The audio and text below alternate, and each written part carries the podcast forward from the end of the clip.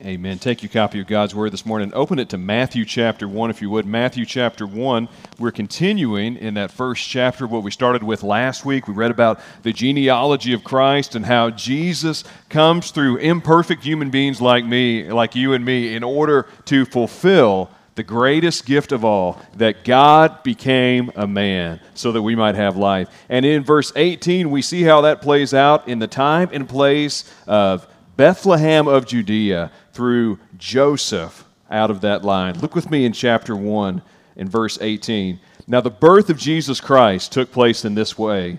When his mother Mary had been betrothed to Joseph, before they came together, she was found to be with child from the Holy Spirit. And her husband Joseph, being a just man, unwilling to put her to shame, resolved to divorce her quietly. But as he considered these things, behold, an angel of the Lord appeared to him in a dream, saying, Joseph, son of David, do not fear to take Mary as your wife, for that which is conceived in her is from the Holy Spirit. She will bear a son, and you shall call his name Jesus, for he will save his people from their sins. And all this took place to fulfill what the Lord had spoken by the prophet Behold, the virgin shall conceive and bear a son, and they shall call his name Emmanuel, which means God with us. And when Joseph woke from sleep, he did as the angel of the Lord commanded him. He took his wife, but knew her not until she had given birth to a son, and he called his name Jesus. The birth of Jesus Christ, translated, the birth of God.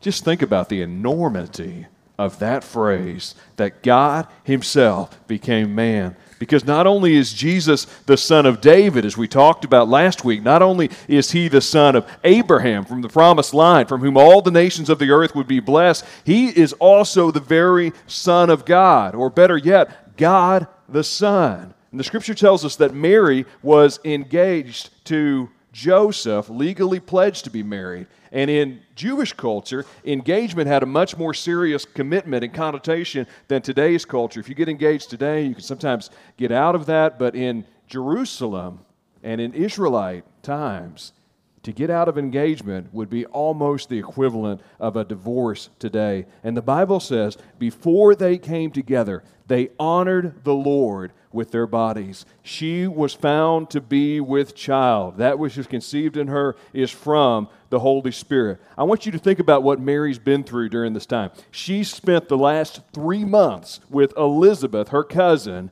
Now she returns to Nazareth, where she was found to be with child. Would have been four months pregnant at that time. So remember, her cousin Elizabeth had just become pregnant with John the Baptist. Zechariah the priest had been there in the temple on his one day in his lifetime when he was able to go in. The angel had come and said, You're going to have a son. It's the similar play to Abraham and Sarah. Zechariah doesn't believe it. He laughs in his heart, and God shuts his mouth for the duration of that pregnancy. And when he finally opens it again, Zechariah honors the Lord. And John the Baptist, there he is, out there in the wilderness, out there in the Jordan River, proclaiming the kingdom of heaven is at hand. And here is his cousin Jesus coming along, and Mary first finds out about it from the angel.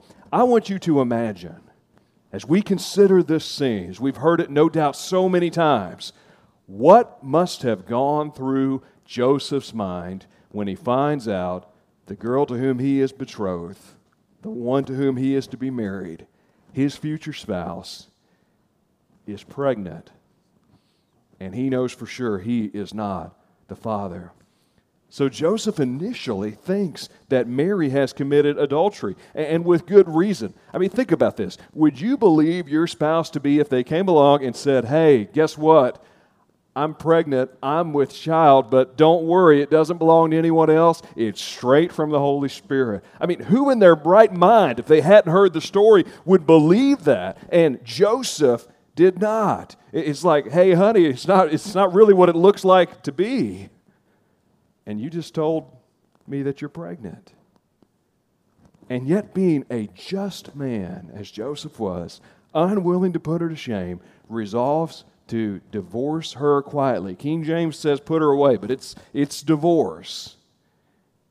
And Joseph seeks to honor God regardless of his circumstances. You know, in Old Testament culture, he could have stoned his wife to be for being pregnant. And yet, that's not what he does. He's concerned with both obedience and compassion. He doesn't want to set her up to be the Hester Prynne of Nazareth, condemned to wear the scarlet letter for the rest of her life. And the Bible says, as he considered these things, behold, Hark, look, listen. An angel of the Lord appeared to him in a dream, saying, Joseph, son of David, do not fear to take Mary as your wife, because that which is conceived in her is from the Holy Spirit. See, the only way that you're ever going to be able to truly understand the purpose of Jesus coming is through the Holy Spirit. There's a lot of people that know the Christmas story that don't know Jesus. What's the difference? The Holy Spirit speaking to our hearts, drawing us to the place of Jesus. You know, here's what Joseph has to determine he doesn't have to determine whether or not he wants a baby. He doesn't have to determine whether or not he wants to keep Mary. He doesn't have to determine whether or not he wants to save his reputation. All he has to determine is whether or not he trusts the sender, whether it's a curse of man or a gift from God. Because, see, if it comes from man, he's on his own. But if it comes from God, everything's going to be all right.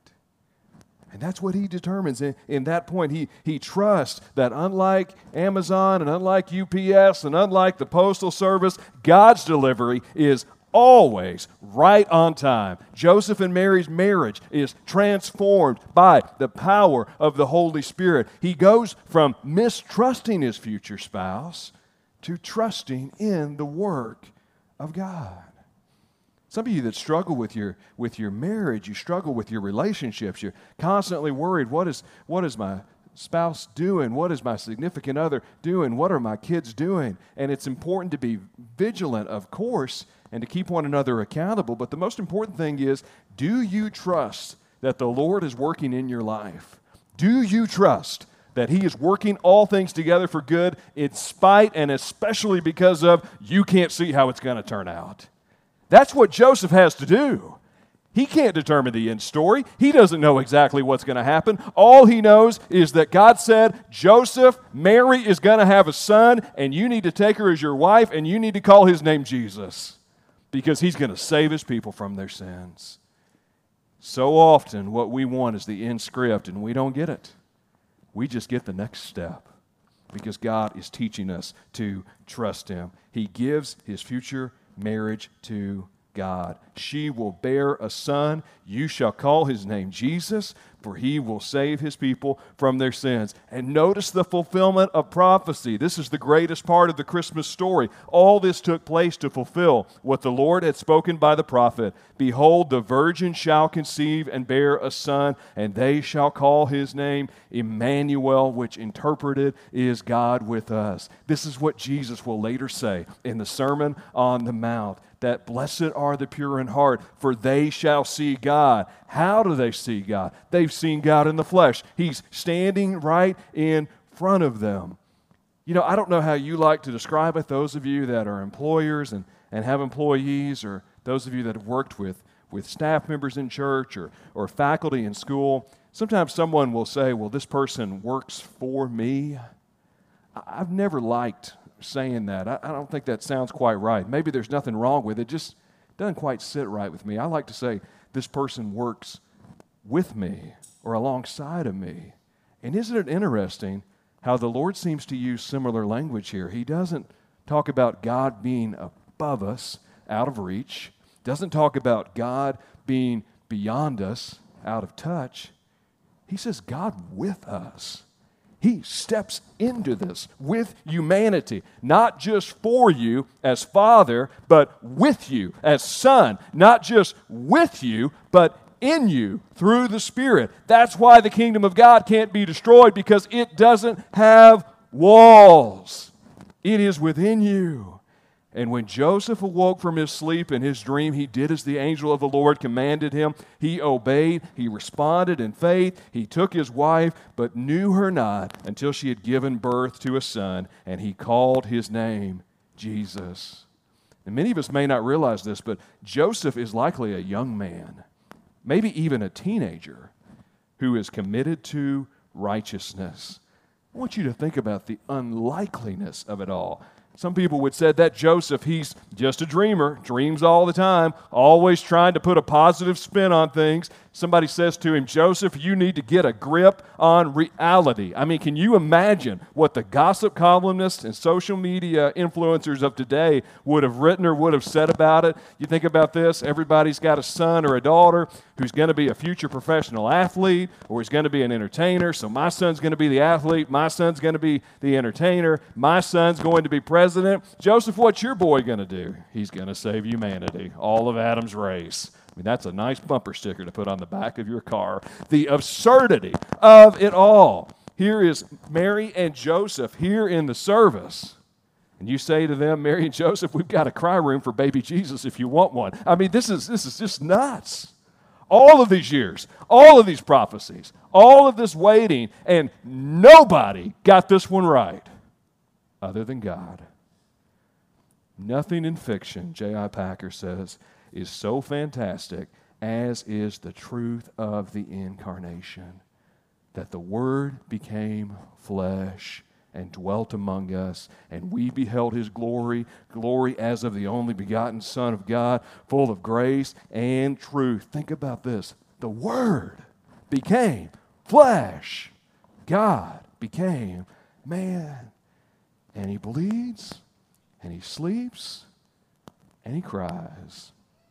This morning during our Sunday school hour, I got to hold precious new baby, Ashlyn Moore. And I want you all to know I was a professional at it. I mean, I had it set out just right. I was rocking that baby, put her right to sleep just like I would in a sermon. And then just a couple of minutes later, I noticed there was a smell coming from the baby. She was so comfortable that she left a gift in the diaper on my behalf. Baby Jesus would have done the exact same thing to Joseph and Mary. That Jesus doesn't identify as something out there. He knows what it is to be a human being. He knows what it is to suffer. He knows what it is to experience pain. And He does it all without sin. The God who created space and time, inner space and time, the God who is beyond and above humanity, becomes a human being. He laid aside His divine glory and dignity, which He shared with the Father before the world began to save his people, not from their government oppression, not from their tax status or their financial predicament, but from their sins. Somebody put it this way despite our efforts to keep him out, God intrudes. The life of Jesus is bracketed by two impossibilities a virgin's womb and an empty tomb. Jesus entered our world through a door marked no entrance, and he left it through a door marked no exit. The God who could have been welcomed by a resounding choir of 10,000 angels is instead greeted by the bellows and neighing of farm animals. And yet, that's exactly how he wants it to identify, not as one of them, not with the wealthy and powerful, but as one of us. He who knew no sin became sin that we might become his righteousness. He in whom all the fullness of the Godhead dwelled emptied himself and took on hell. There's a popular song that came out a number of years ago around Christmas time. These are the lyrics to it. How many kings stepped down from their thrones? How many lords have abandoned their homes? How many greats have become the least for me? How many gods have poured out their hearts to love a world that is torn all apart? How many fathers gave up their sons for me? The only alien encounter, I know some of us are conspiracy theorists, I am too sometimes, but the only alien encounter that history ever records doesn't happen in Area 51, but in somebody's barn in a forgotten village. Jesus becomes one of us. They talked about a priest who went to serve in a camp filled with leprosy in Hawaii a number of years ago. His name was Father Damien. This camp had been quarantined to serve as a leper colony. You know, leprosy is highly contagious. And he lived in their midst for 16 years. He learned how to speak their language. He bandaged their wounds. He embraced the bodies no one else would touch. He preached to hearts that would otherwise have been left alone. He organized schools and bands and choirs. He built homes so that the lepers could have shelter. It said he built 2,000 coffins by hand so that when they died, they could be buried with dignity. And slowly, it was said, this colony in Hawaii became a place to live rather than a place to die for this pastor offered them hope. They said what was unusual about him, especially if you think about this nowadays in a post COVID environment where everybody's concerned about getting sick, they said he wasn't careful about keeping his distance. He did nothing to separate himself from his people. He dipped his fingers in the bowl along with the patients. He shared his pipe. He didn't always wash his hands. After bandaging sores, he got close, and for this the people loved him. And they said one day he stood up and began his sermon with two words We lepers. He wasn't just helping them, now he was one of them. And from this day forward, he wasn't just on their island, he was in their skin. He had chosen to live as they lived. Now he would die as they died because they were in it together. The only God who ever does that is Jesus Christ the Lord. He takes on all the guilt, all the wrath, all the suffering that you and I deserve, and he nails it down at the cross. It's buried with him.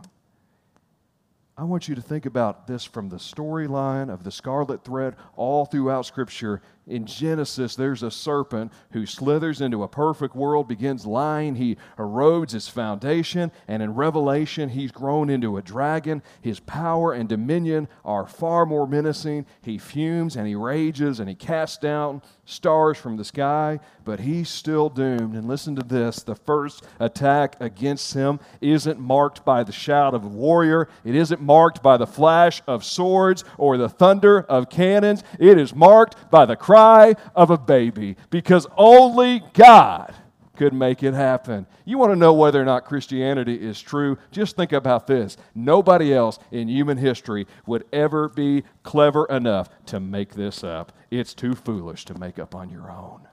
But the foolishness of God is wiser than men, and the weakness of God is stronger than men, that God might become a man and we might trust in him. What does that mean for us today? Jesus gave his all for us. We should give our all for him and for others that he came to save. Let's pray together. Father, this morning, I pray right now that you would help us to understand the all important theme of this passage. Lord, we don't have to know every step that is ahead of us, we, we just have to know the next step. Father, so often what we're trying to do is align the stars when you have sent a star to show us the way to go. Lord, in fact, you are the very maker of the stars over all creation. You are teaching us every day to trust in you. And so, Lord, my prayer is for someone here today that's just seeking to navigate through life and wondering about some serious decisions they've got to make, maybe some consequences of those decisions that they didn't realize. I pray that you would help them to know right now that there is nothing in their lives that can't be redeemed because of Jesus Christ. Lord, I pray that in the midst of all this, that someone here would truly understand the Christmas story, maybe for the very first time not just the story that's been passed down, but the one that becomes personal when we realize that God Himself became a man on our behalf. Lord, that He is one of us. Today, Lord, I pray that we would trust in you and in the Son whom you have sent. God, let us be willing to do your will, whatever the cost. Lord, thank you for the example of Joseph. Thank you for the example of Mary. Thank you most of all for Jesus, who came to save us from their sin, from our sins. Lord, let us not take this Christmas season for granted. Help us, Lord, to look at others the same way you have looked at us. In Jesus' name we pray. Amen.